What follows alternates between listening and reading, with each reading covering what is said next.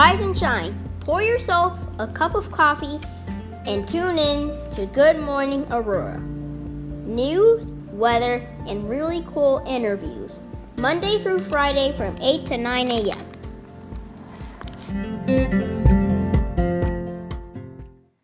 Good morning, Aurora. Good morning, Aurora. Good morning, Aurora. The time is now 8:21 a.m. and this is the episode that has been rife with technical issues. However, as you can see, your favorite morning show, we handle them very well. Cameras on coffee cups and the like. Uh, our engineers are among the best. U.S. Army, holler at us. You tune in to Good Morning Aurora, the second largest city's first daily news podcast, and we are on location and joined by Dr. Goldman of East Aurora Counseling. Good morning. Good morning. Hey. awesome. All right. Uh, so, yes, we're coming to you live from the east side of Aurora. I want to say hello and good morning to my co host, Christine. Good morning. Good morning to JV. And good morning to Hunter as well. The s- squad is in the house. All right. So, we've got a lot of stuff uh, to talk to you guys about before we get into our interview. So, without further delay, the news. The news. Uh, As always, Aurora Downtown is doing their call for art. Sugar Skull City is going on. It's a month long celebration in downtown Aurora that celebrates and honors the cultural and local tradition of Day of the Dead. To coincide with First Fridays and Day of the Dead activities on November 6th, Sugar Skull City promotion and activities will run from October 15th through November 15th. Artists, community members, youth, and families are invited to honor the Mexican tradition of Day of the Dead, Dia de los Muertos, by creating an unframed 12 by 18 work depicting a sugar skull that can be displayed in business windows in downtown Aurora. You can participate by creating a 2D artwork, artwork in the style or media of your choice, and all skill levels are welcome. You can complete um, the submitted works to Aurora Downtown at info at auroradowntown.org, or you can drop off the work at Aurora Fast Print. Um, they're going to be displayed in downtown storefronts from October 15th through November 15th. Very cool. Very cool. Yeah. All right. Um, also, we have that Run for Hunger 5K from now until the 30th of the month, a virtual run to alleviate hunger in our community.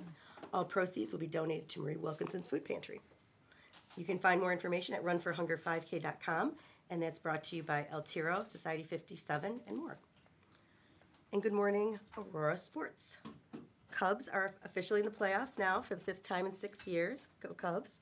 However, they lost to the Pirates yesterday, three to two. Damn. I know the White Sox. Uh, they already clinched their playoff spot. They're already there. They lost to the Indians five to three yesterday, and we talked about Michael Jordan and his new gig. Uh, the Bulls are, are in the news again.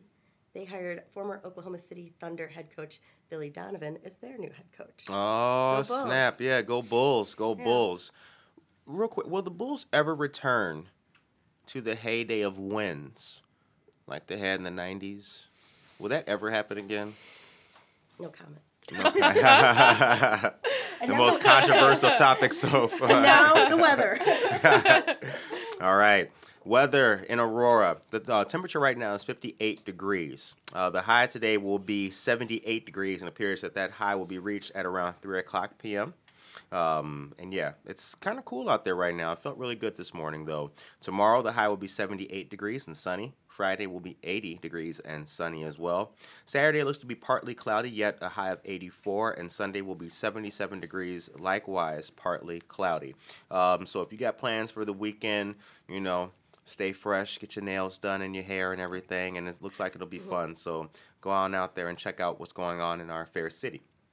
Okay, downtown Aurora's Aurora, excuse me, downtown Aurora businesses take on Hunger Action Month. Uh, now we have been drilling to you all month that Hunger Action Month is better known as HAM. Okay, acronym. Hunger Action Month. Y'all get it. Y'all get it. Uh, now, there's a lot going on. Carts for Cause, specifically, in conjunction with the Aurora Food Pantry and Marie Wilkinson's Food Pantry, have been doing a great artistic themed uh, endeavor in the city, and you can see some of the carts on display. Now, there's a lot of businesses that are taking part. Society 57, Cottonseed Creative Exchange, Treadwell Coffee, McCarty Mills Tap Room, La Quinta de los Reyes, Gillerson's Grubbery, Gary Brown Art Studio and Gallery, and Altiro Latin Fusion. 10% every Monday in September from 3 to 8 p.m. on orders of Al Poblano Tapa and Ala Organic a la organica cocktail. My Spanish is horrible today. or a fresh squeeze squeeze lemonade. That's Altiro Latin Fusion. Now, Society 57 and Cottonseed Creative Exchange have donation boxes by for excuse me by Marie Wilkinson's Food Pantry all during this month, um, and Gillerson's Grubbery will collect diapers and feminine products for the month of September. La Quinta will be donating 10% from Tuesday through Thursday on any fajita plate during the month of September. Chicken fajitas, steak fajitas, veggie fajitas, and combo fajitas all included. I like with the fajitas, you know, you you want the vegetables seared, but you want a little crunch with your green peppers or maybe that's just me.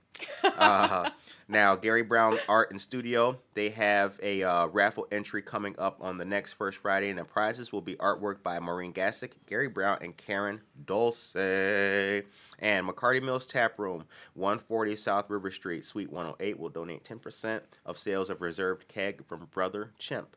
Beer of the month is Fear, excuse me, for the Masses IPA. Now, very important here. Coming soon to a First Friday near you. There's going to be something really big happening, and I, and I want I want all of you out there to remember it. The Aurora Public Art Commission, Roots Aurora, and Viso Arts are putting together what is known as a, the Aurora Stronger exhibit, a community that came together. This is going to be highlighting and displaying all of the art on the art boards that boarded up um, downtown after the uh, looting and rioting and things like that. All of that artwork that was collected or created rather is being collected and will be displayed. And this is the initiative. Um, so it's going to be the first Friday, October 2nd from 5.30 to 8.30 p.m. at Gallery 1904 at 1 East Benton in downtown Aurora. That's Benton and Stolp, the old Aurora Public Library. Uh, and this looks like it's going to be a very good event. So I'll be out there taking pics and documenting it like we always do. Good Morning Aurora be on the scene checking it out. Also, don't forget today, Wednesday, on us, our neighbors United and Strong and Talented Tents Social Services are having their uh, free barbecue on Wednesdays. That's going to be at 122 West Downer Place. Uh, so come on out there, show some love. Um, burger, dog, chip. You get your eat on for a good cause. Uh, and also, if you have any donations of any kind, feminine products, hygiene products, or uh, non perishable food items, please uh, donate them. You can hit them up on their Instagram, which is Talented Tents SS, or you can also uh, contact the Facebook page and you can make uh, drop offs and donations. And with that, that's the news. So now let's get into our interview with our good friend, Dr. Goldman. Good to see you. Good to Good see you too. Hi. We're here on location too. Yeah, uh, very cool. Thanks for having us. We You're appreciate welcome. Thanks for coming out. And Yeah. thank you for Yeah. the coffee. You're welcome. Yes, You know, yeah. It's a bribe. you know, Yeah. right? Dunkin'. Oh my God, the good stuff. Yeah. Hmm. All right. Why don't you tell everybody who you are and where you're from? Okay, um, I am Dr. Amanda Goldman, and um, I am a PhD LCPC um, psychotherapist, and this is my practice that you're sitting in drinking coffee. Welcome. Um, I where I'm from is always a difficult question. I knew you were going to ask me that, and I was thinking, how do I answer that question? Um, I grew up all over the world. Um, my father was a civil engineer, and so we moved overseas when I was three, and we came back to the United States when I was a teenager. Um, and and so so it's very difficult. I always told people that I was from Indiana, and then I moved to Indiana, and they told me I wasn't. Um, so, but Aurora is my chosen home, East Aurora specifically, and I've been here for 23 years, so it's wonderful. Wow. Where were you born? Um, I was born in New York. Okay. Yes. See, so you really Yes. traveled all over. Yes. Okay. Yes. And tell us about your educational background. Oh, that's also a really Real difficult diverse. one. Um, very much so. I went to um, I went to Anglican boarding school in England, and I was Oh. homeschooled in many countries where I wasn't allowed to go to the regular schools because I wasn't whatever religion you know that I was living in. Um, I um, I went to inner city public schools in Houston um, when we were in the states on and off. Um, I, gosh, I, I've been to literally every type of school that you can think of. I've done correspondence courses. Um, even with my uh, my college education, I went to Indiana State for undergraduate, and then Benedictine for my master's, and then I went to Capella University in Minneapolis for my doctorate, which was largely online. So even there, I've done sort of online and in person, and and um, so you name it, I've been to whatever school that is. Um, I can really speak to the advantages and disadvantages of public versus private versus parochial versus boarding school versus you know homeschool. Yeah. Yes. Wow. So that, that has to come in handy though when you're dealing with your clients, knowing all these different areas and aspects. Of I think so because I hear very strong opinions on sort of different experiences from people who have only experienced one thing. so the, so I, I've heard people saying, "Oh no, public schools are bad," or you know, private schools are bad, or online schools are bad, or all these things. Um, and and really, they they all have their advantages and disadvantages. But for my own part, I chose um, to raise my daughter um, in District 131, and she did attend um, East Side schools and, and really thrived. So. That's great. Growing up, what impact did your dad have on your life? Oh gosh, um, I, that makes me want to cry. Actually, that you brought that up. My dad, um, my dad is my hero. Um, so my parents um, got custody of me when I was about two and a half, um, and my dad was absolutely um, my my best and most functional parent. Um, and he and I had a lot in common in terms of like our personal trauma histories. Um, my dad was a navigator in um, World War II. He was actually at Omaha Beach um, when he was 16 years old. Um, he lied about his age, and, and because he was very intelligent, he was promoted, um, but it was very traumatic for him. So um, we had a lot in common. Like, I think we understood a lot about each other. Um, and he actually passed away in 2001. So, so he was a huge influence. What are some of, I guess, what, what life lessons did he teach you? What kind of have you carried over? Um, well, ironically, the life lesson that he always tried to teach me was one that I really didn't accept at the time. Um, he always said, Your reputation is everything, your word is everything, your reputation, your reputation. And I, you know, at, at, as a teenager, I was like, Oh, I don't care about my reputation, but I really do. Um, I don't necessarily care about what um, people think of me if I don't have respect for those people, but I definitely want to maintain my integrity, especially um, with regard to my clients and how they feel, or with regard to keeping my word in the community as a provider or as a, a stakeholder in the community. So I get it now, um, and I wish I could go back and tell him, oh, I get it. Right. That- People always. Rem- it's don't not my always remember- reputation in terms of fame or sort of you know social prestige but my reputation as um, a person of my word and as a person that can be trusted yeah. um, yes That's great. yeah Um, now, when we talk about the practice, uh, let's talk about the be- you know the beginnings of East Aurora counseling. How did it start? Um, it started really um, uh, sort of impulsively um, when I uh, obtained. Well, so so to backtrack a little, and this ties in with my nonprofit. My entire life, um, I had absolutely planned on going to work as a psychologist in a state hospital. Um, my first love is schizophrenia. Um, I did all of my field work in state hospitals Evansville State Hospital, Chicago Read State Hospital. Um, I did my doctoral research at Elgin Mental Health Center, and that was always my plan. Um, but as I'm sure you're aware, um, the landscape of state hospitals really, really changed from 1990 when I started college to 2012 when I finished. Um, so by the time I got out of college, that my dream job didn't exist um, anymore. And so I thought, well, I'll just go work somewhere. Um, and I ended up at a group practice in another community, um, and and it was fine.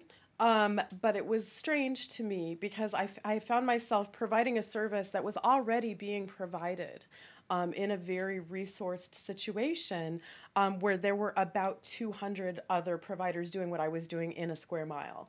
Wow. Um, and, and the overhead was exorbitantly expensive. And so I, I sort of thought, well, this is silly. Like, you know, I could do this more affordably and more and have a greater impact um, closer to home. And so I did. I, I literally started walking around my neighborhood looking for offices for rent um, and seeing what was available. And I actually found a place. Um, I'm not going to say exactly where I live. Everyone knows where I live. Um, but it's, I walked. I, I walk to work usually.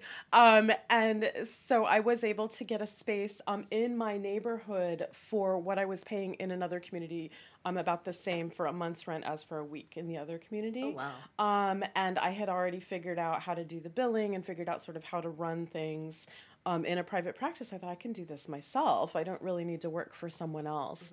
Um, and then after I set up shop, I realized no one else was doing it. so that felt even more like, oh yeah, this is definitely the right thing to do. Right. Um, and that was eight years ago. There's a need for that. Yeah. Definitely, definitely, yeah. Um, so talking to you, I think I understand. Um, we, so the audience doesn't know our beginning talks. yes. But uh, I see now you've traveled. Yes. That's what it is. Is it? That's why you know the. That's why you know. I think the uh, the benefit of the human experience Mm. and how to, uh, or rather, why you should take care of those uh, perhaps less fortunate. You've traveled. I find when people travel, especially outside the United States, they get a better appreciation for uh, life, their skills, and what they can do for others who don't have those skills. Absolutely. And I, I think there's two pieces to that. One is that most of my upbringing was in sort of quote unquote third world countries. Right. I lived in Kuwait. I lived in Saudi Arabia. I lived in Indonesia. I lived in Malaysia. I wasn't a tourist. I wasn't sort of going, you know, to visit landmarks and things. The And nice I- hotel, right. I mean, I yeah, was yeah. that. That was also part of it. Um, but the the places that I grew up were, you know, made a very strong impression on me in terms of this is what the world really looks like. Right. And when I go visit my grandparents in America, that's a very sort of privileged niche of existence, and it's really not representative of the rest of the world.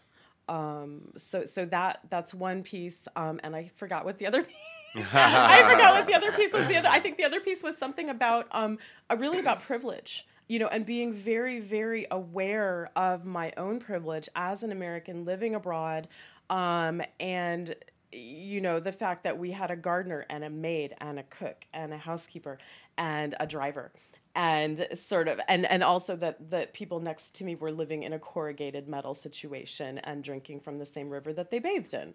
Um, and sort of it's impossible not to be aware of that disparity um, and that the and of the way that privilege exploits um, the resources that that ri- rightfully belong to others True. Absolutely. So true. Yes, so so you can't unsee that. You can't not be aware of that. Um, once you've you lived in it, whether you yourself are suffering or not, you can't unsee it, right? Yeah. Yeah. Um, what's the mission of East Aurora Counseling? You know, I've for years, um, people have been encouraging me to create a mission statement, and I haven't done it. Um, I'm very bad at formulating things, and I think that part of it is because I want clients to create their own mission. Um, I don't want to say, here's what we're doing. And maybe they're coming in with a different need or a different agenda for themselves. Um, I don't want there to be a box that they feel like they have to fit into in terms of what they need. So I almost want every single client to say, here's my mission. And I'll be like, yes, that's what we're doing. Um, that's part of it. Um, but really, the mission is, is to be a resource for the community. Right. Um, and not only for the community, we don't just serve East Aurora. Um, I have clients who come from Wisconsin. I have uh, telehealth clients from Alaska. I mean, I, you know, so so I don't want to give the impression that this is just sort of a neighborhood bubble, um, but it is also that. Um, it's an accessible, um, affordable place for people to get quality mental health care.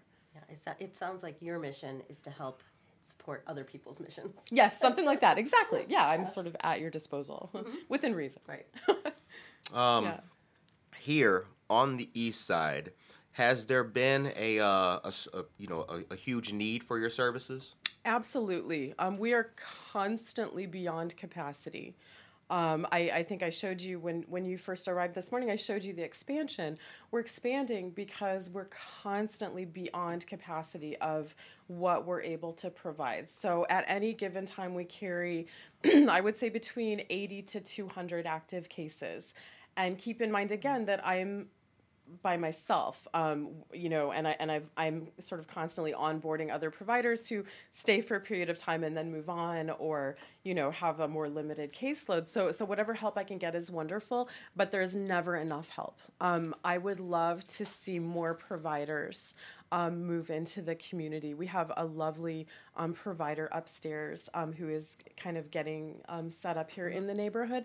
And my hope is that he um, will soon be able to take Medicaid. And I know that he's trying to do that. Um, but we need more resources. Like, I am one person. Right. so, yeah. It's a, it's a lot for It's one a person. huge need, Yeah. exactly. There's almost 80,000 people in 60505 alone. Wow. Um, I get the impression that the work that you do is very fulfilling. I get the impression that you like what you do. Um, I think anybody watching this episode will think like, man, that's a person who likes what she does. Um, what do you think the community feels about um, having the access to the, the care that you provide? Um, I I would hesitate to say how the community feels, um, and I would love to hear maybe from the community because I don't want to speak Okay. for anyone else. Um, I do know that word of mouth is very important here, and that that has been a huge marketing tool, if you will, for the practice because I don't advertise. I'm not good at it. I don't know how. Um, you're here because we have a Jimmy John's delivery person in common. Like, Yeah. right, but um, Brent. so, Good look, baby. Shout Yes. out. Shout out. right, right. And I do have a website now. Um, and thankfully, my daughter is administrating that because I don't even know what to do with it. So, really, um, people who come here, they're coming because of the reputation in the community. They heard from their cousin, they heard from their coworker, they heard from their neighbor. Um, what have you. I feel like if you broke down the practice and looked at our caseload, um, there are like five families that come here, and they're all sort of connected by degrees of separation. Um, so I feel like we must be doing something right um, because you know intakes are day i mean daily we're getting requests for new services um, and it's not from i don't have a psychology today profile like i don't know it's coming from the community How has COVID impacted Ooh, your yeah. workload with every, everything going on and all the struggles that people are having? It's been really, really difficult. I've lost staff. My office manager um, left. She's a caregiver for some family members, and she didn't feel comfortable to come to work. Um, funding has slowed down. The mail has slowed down. Um, a lot of people who had private insurance um, lost their insurance. So um, financially, it's been a, a tremendous hit. Um, thankfully, Invest Aurora gave us like a small loan recently, which has been helpful, and we really appreciate that. Um, so that's one thing is that you know the need has increased and the res- the funding has decreased, um, and the, and the staff have decreased. Um, although thankfully, I've, I have some new people who have started recently. Um, the other difference is that my businesses have had to combine in a way that they never did before. Um, I've always kept my private practice and my nonprofit separate um, mainly because they're separate businesses and it's messy to sort of combine them. Commingle. Um, right, but um, typically, and we can talk more about the nonprofit.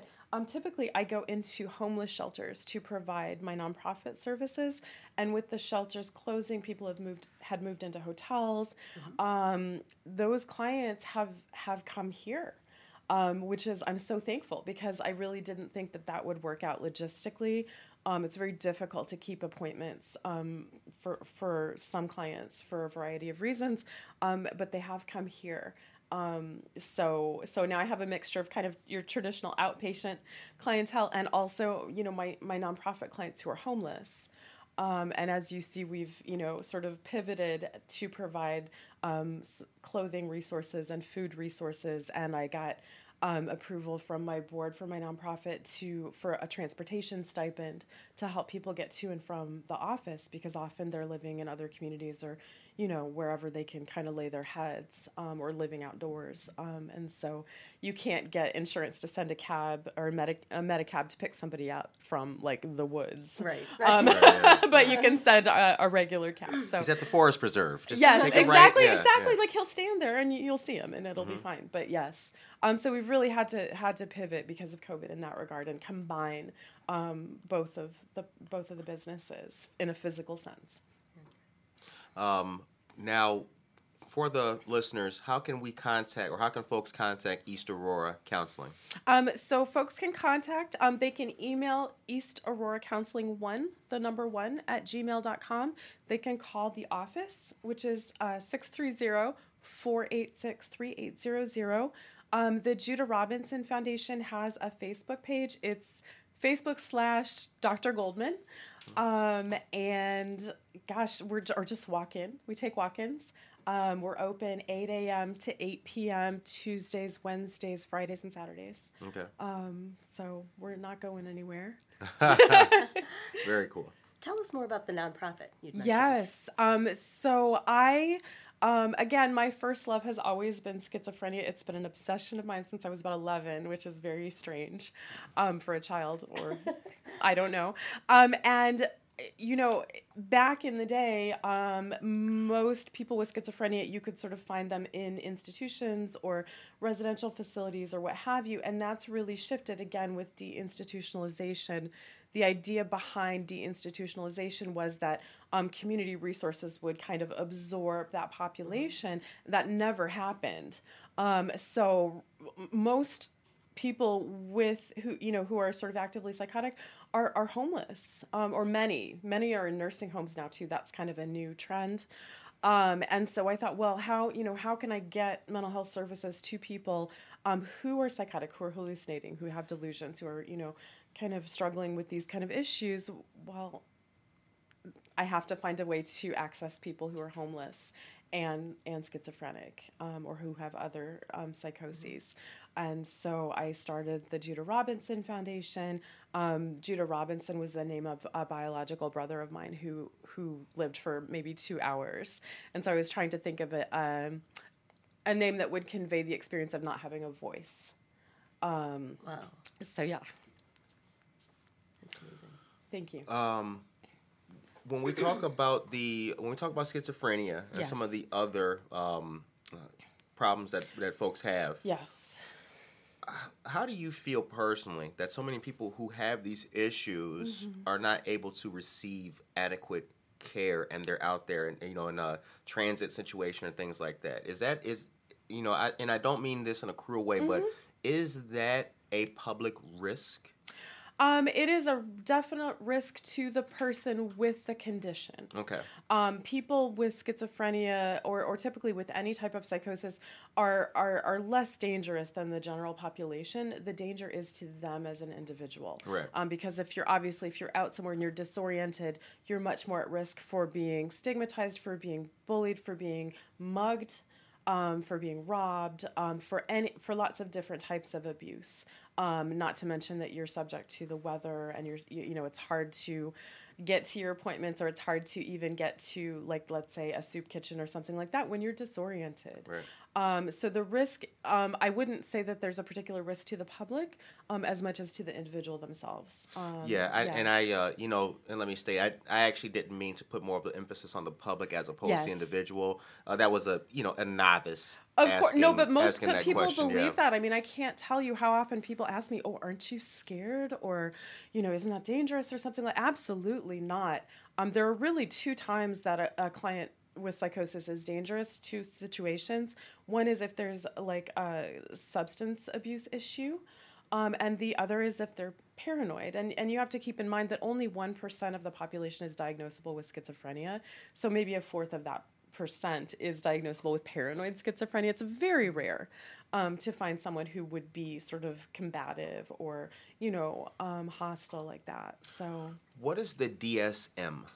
The DSM is the Diagnostic and Statistical Manual of Mental Disorders. I have like three um, of them at home. I love Do it. you? Because they keep I changing it. love that book. Yeah, I mean it's a it's a mixed thing, right? In some ways it's very very useful because you can kind of find a description of what people are experiencing and that can be a comfort um, to people to go, "Oh, it's a real thing. It's not just me." Like this is so common that it's been written about. On the other hand, it's really a weapon or has been used as a weapon um, up until 1970 so 1974 1978 um, being homosexual was a diagnosable mental disorder Right. um, so these things are decided largely by committee, and you have to be very, very careful. Um, every single member of the committee um, that defines the um, the schizophrenic and related diagnoses um, has a um, fiduciary relationship with large pharmaceutical corporations. I didn't every know that. single member. So be careful. I'm not saying it's not valuable. I think it is. Yeah. Um, but be careful. Like always check your funding sources when you're looking at diagnoses. Ooh, Who I stands to didn't benefit know from this that. diagnosis?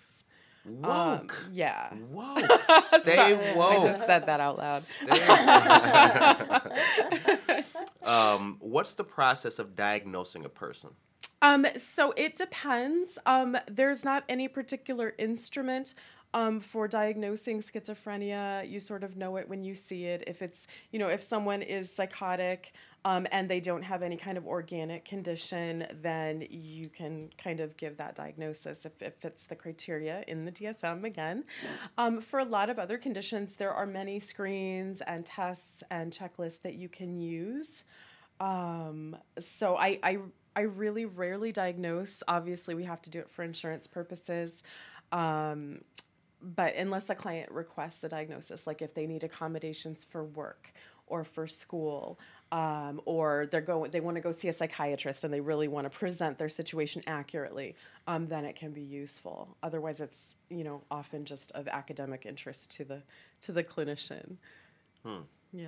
Yeah, that's interesting. I didn't know that about that book, and um, I had, and correct me if I'm wrong, but I was under the impression that a person would maybe have to show three or more of the uh, the criteria Yes. to be diag- But when you're looking, when you're reading the DSM, um, you know, a, a novice reading it, um, sometimes people could fit a whole bunch of the, you know, and, and you're trying to decide like, well, Which is it? yeah, Right, which is yeah. it? They're all not them? combative, but they are somewhat slightly aggressive. Right. Yeah. It's, Yeah. it's tough. It is tough, and that's why there are so many sort of conflicting diagnoses. You, I, I think you could send one individual to multiple providers and at- least get two or three opinions or diagnoses. And I think it can be very, very dangerous, um, especially when you're talking about the next step, which is pharmaceutical treatment. You know, um, Right. if you're giving someone something um, that could be harmful to them and maybe doesn't even help with what they're experiencing.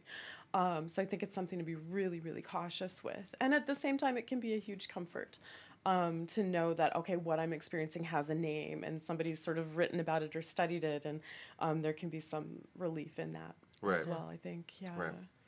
Um, what's Aurora's strength? Aurora's strength, gosh, um, I love Aurora. I mean, I didn't ever think I could live comfortably in the United States when I came back. Yeah, I thought, oh, this is too Disneyland. this is too like I couldn't do it. And From then Kuwait to Naperville. right, Like, oh, well, or exactly. I mean, just like the, there's sort of like an unawareness of of a lot of things, um, maybe, but which again goes with privilege. But um, I, gosh, I think Aurora is so diverse. There's a breadth of cultures. There's a breadth of religions. Um, I think Aurora is a place where social services really do matter um, and count for something. Um, I think, particularly in East Aurora, I think we're very good at acknowledging our problems and areas where we need help and not sort of sweeping them under the rug. Um, so I just, I love it here. I mean, I wouldn't live anywhere else.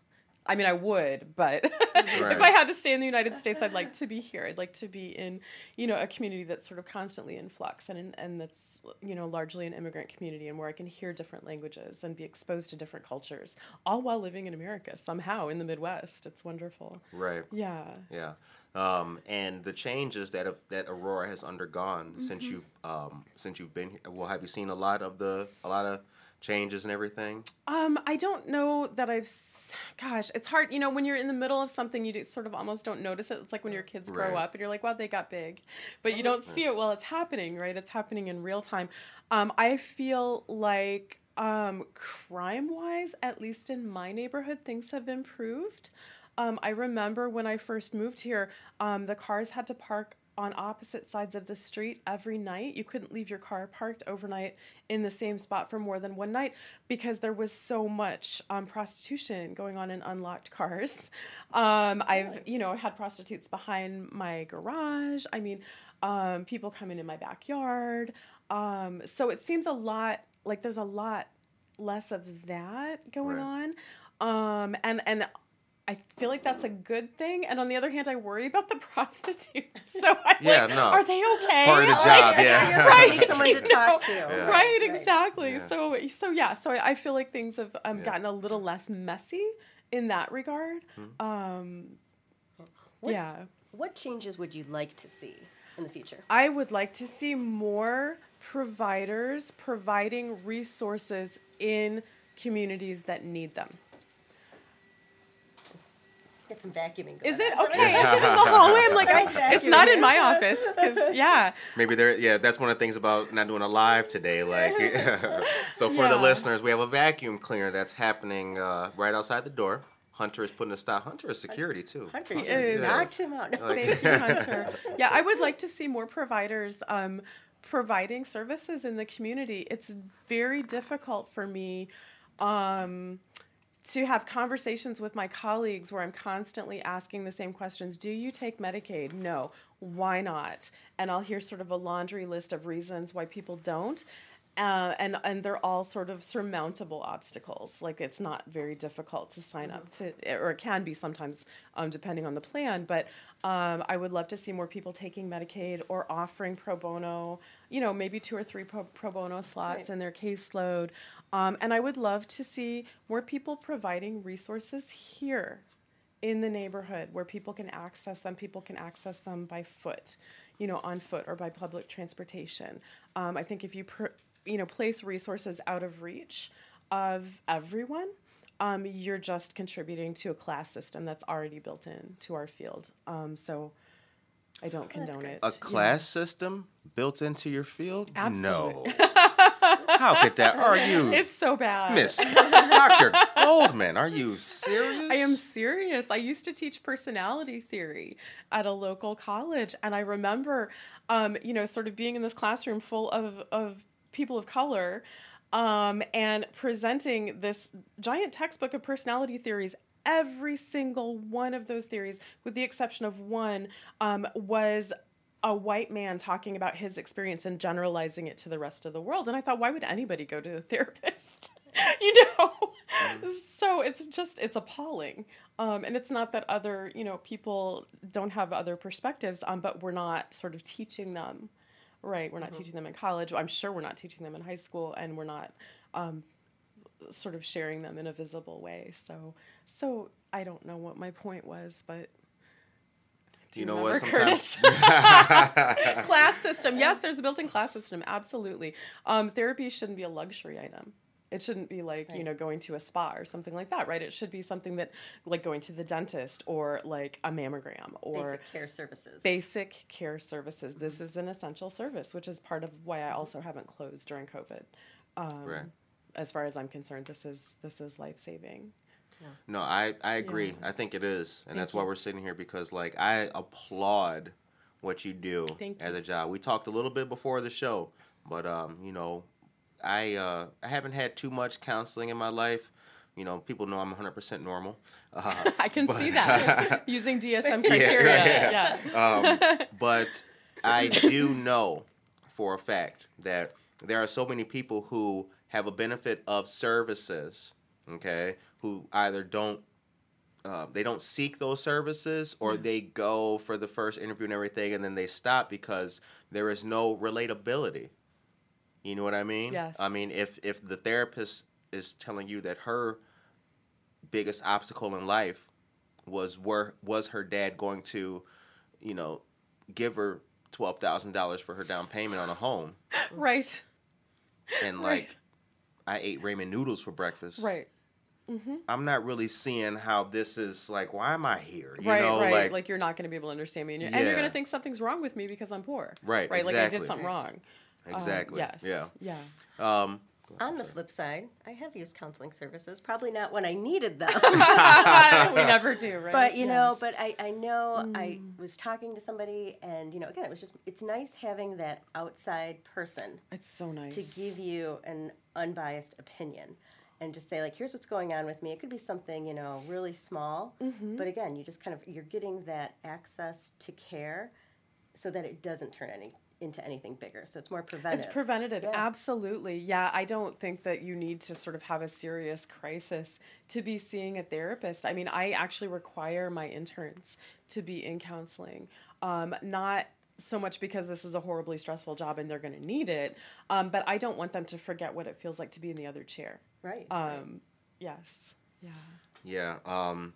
I told you uh, about my jury duty experience. Yes. Once upon a time in my life, um, I was in court. You're right, but this time I was in the jury. Like I saw the disdain that the court system, we talk about the class system. Yeah. I saw the disdain. I saw it perfectly.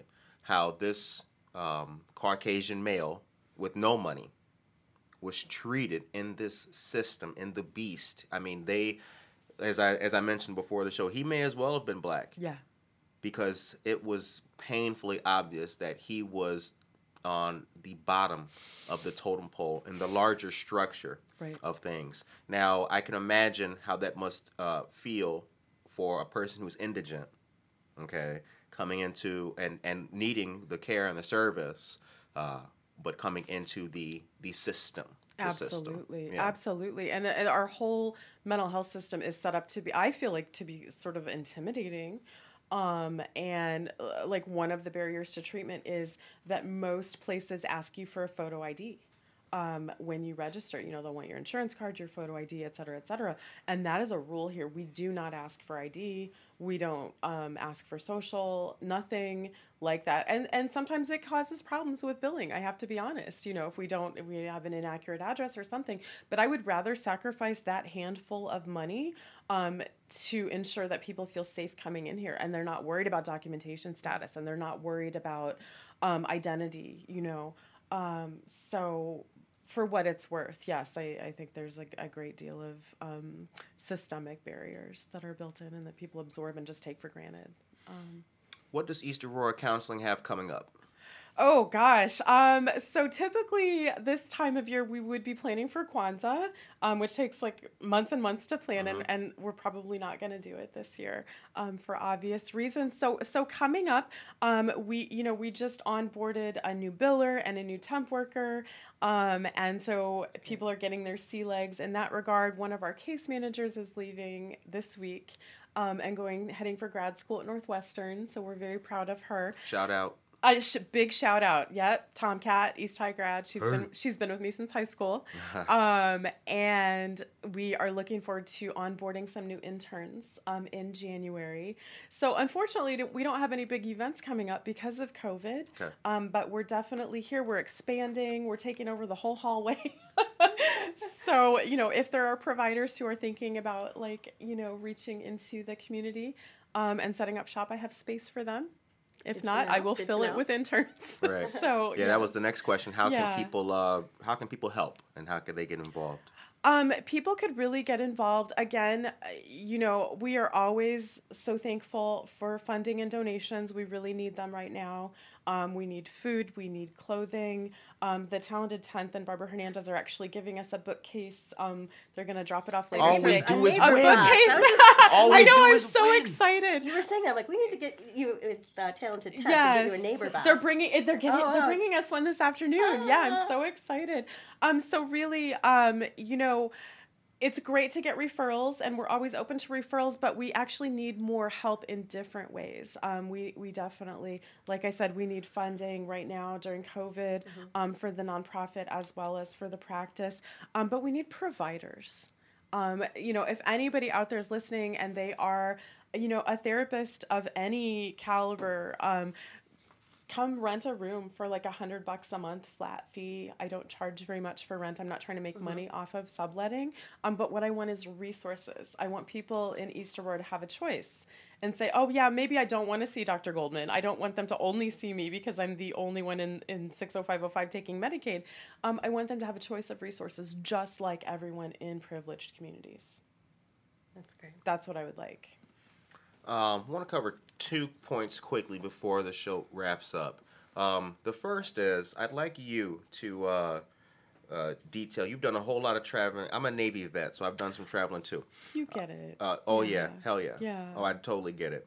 Um, now your experience though is completely different from mine. Okay. Uh, we went overseas during port visits, so you're getting gas, you're catching drug boats. Why not stop in Ecuador? Why Um, not? You, you know, yeah. As one will. uh, yeah.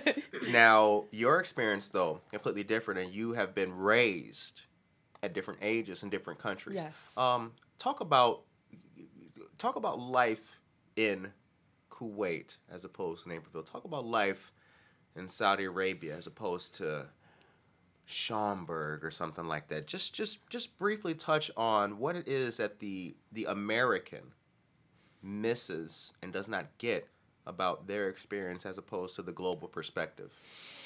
Um, I think, gosh, um, I, you know, because we're a superpower in the world right now, um, I think that we think that we are a standard, um, kind of in the same way that white men take it for granted that they are a standard and everything else is a deviation. Right. Um, I think that Americans also feel that way about themselves. And so they think that the way that things are done in America is the way that things should be done. Um, and everything else is kind of some kind of an aberration. And boy, they probably wish they were us. And lots of people love it here and want to come here. And I hear wonderful things from immigrants um, all the time. You might want to shut that. Um, sorry, we've got traffic now. Um, hi, that's one of my case managers. she just came in. And just what is yeah, going and just on like that, it's a live audience. just like that yeah that's traffic um so um so i so i guess the difference um is that um without exposure to um, other cultures um, you might think that your culture is the only way to do things um, I think the other piece for me is that I had very positive experiences in the Middle East growing up. Um, and it hurts my heart. The Islamophobia um, in the United States hurts my heart um, because I've lived there um, and I was treated wonderfully and I had a wonderful childhood um, in those countries, um, particularly Kuwait was incredibly welcoming. Um, and so I, you know, I was being raised with Muslim people. Um, my best friend growing up was from Pakistan. Like, um, I I really want to dispel some of those stereotypes, uh, uh, particularly about Muslim men. I think they're particularly targeted and sort of, you know, there's a terrorist stereotype or something like that, which is just bizarre. I mean, that would be like saying that all white men are Timothy McVeigh, right? I mean, it doesn't make any sense at all. It's like what white Uh. people think about black people. Like we're just gonna rob you any moment. Right. Exactly. Exactly. Yeah. Um, yeah, I uh, so I'm glad you brought that perspective up. Thank See, you. that's what, and that's another reason why we came to interview because you you know what it's you know what it's all about. Um, I grew up in a rough area, a lot of poor people. I've seen people sleep under bridges, like Yeah. when I was walking to school.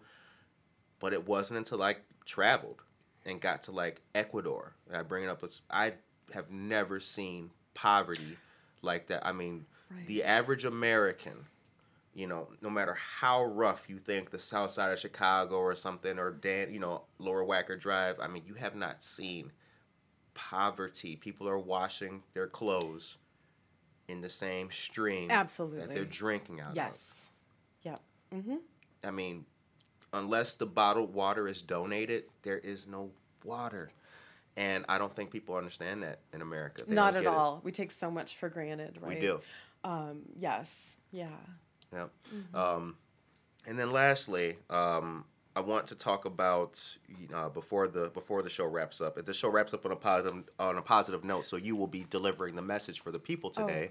Um, but what would you like to see in Aurora in the next um, five ten years? What and not and not just from a. Mm-hmm. perspective of your profession, just overall. What would I like to see in Aurora in the next five or ten years overall? Um, wow, I hadn't, I wasn't prepared for that question. See, we th- Um, outside the box. That's how we roll. Yeah.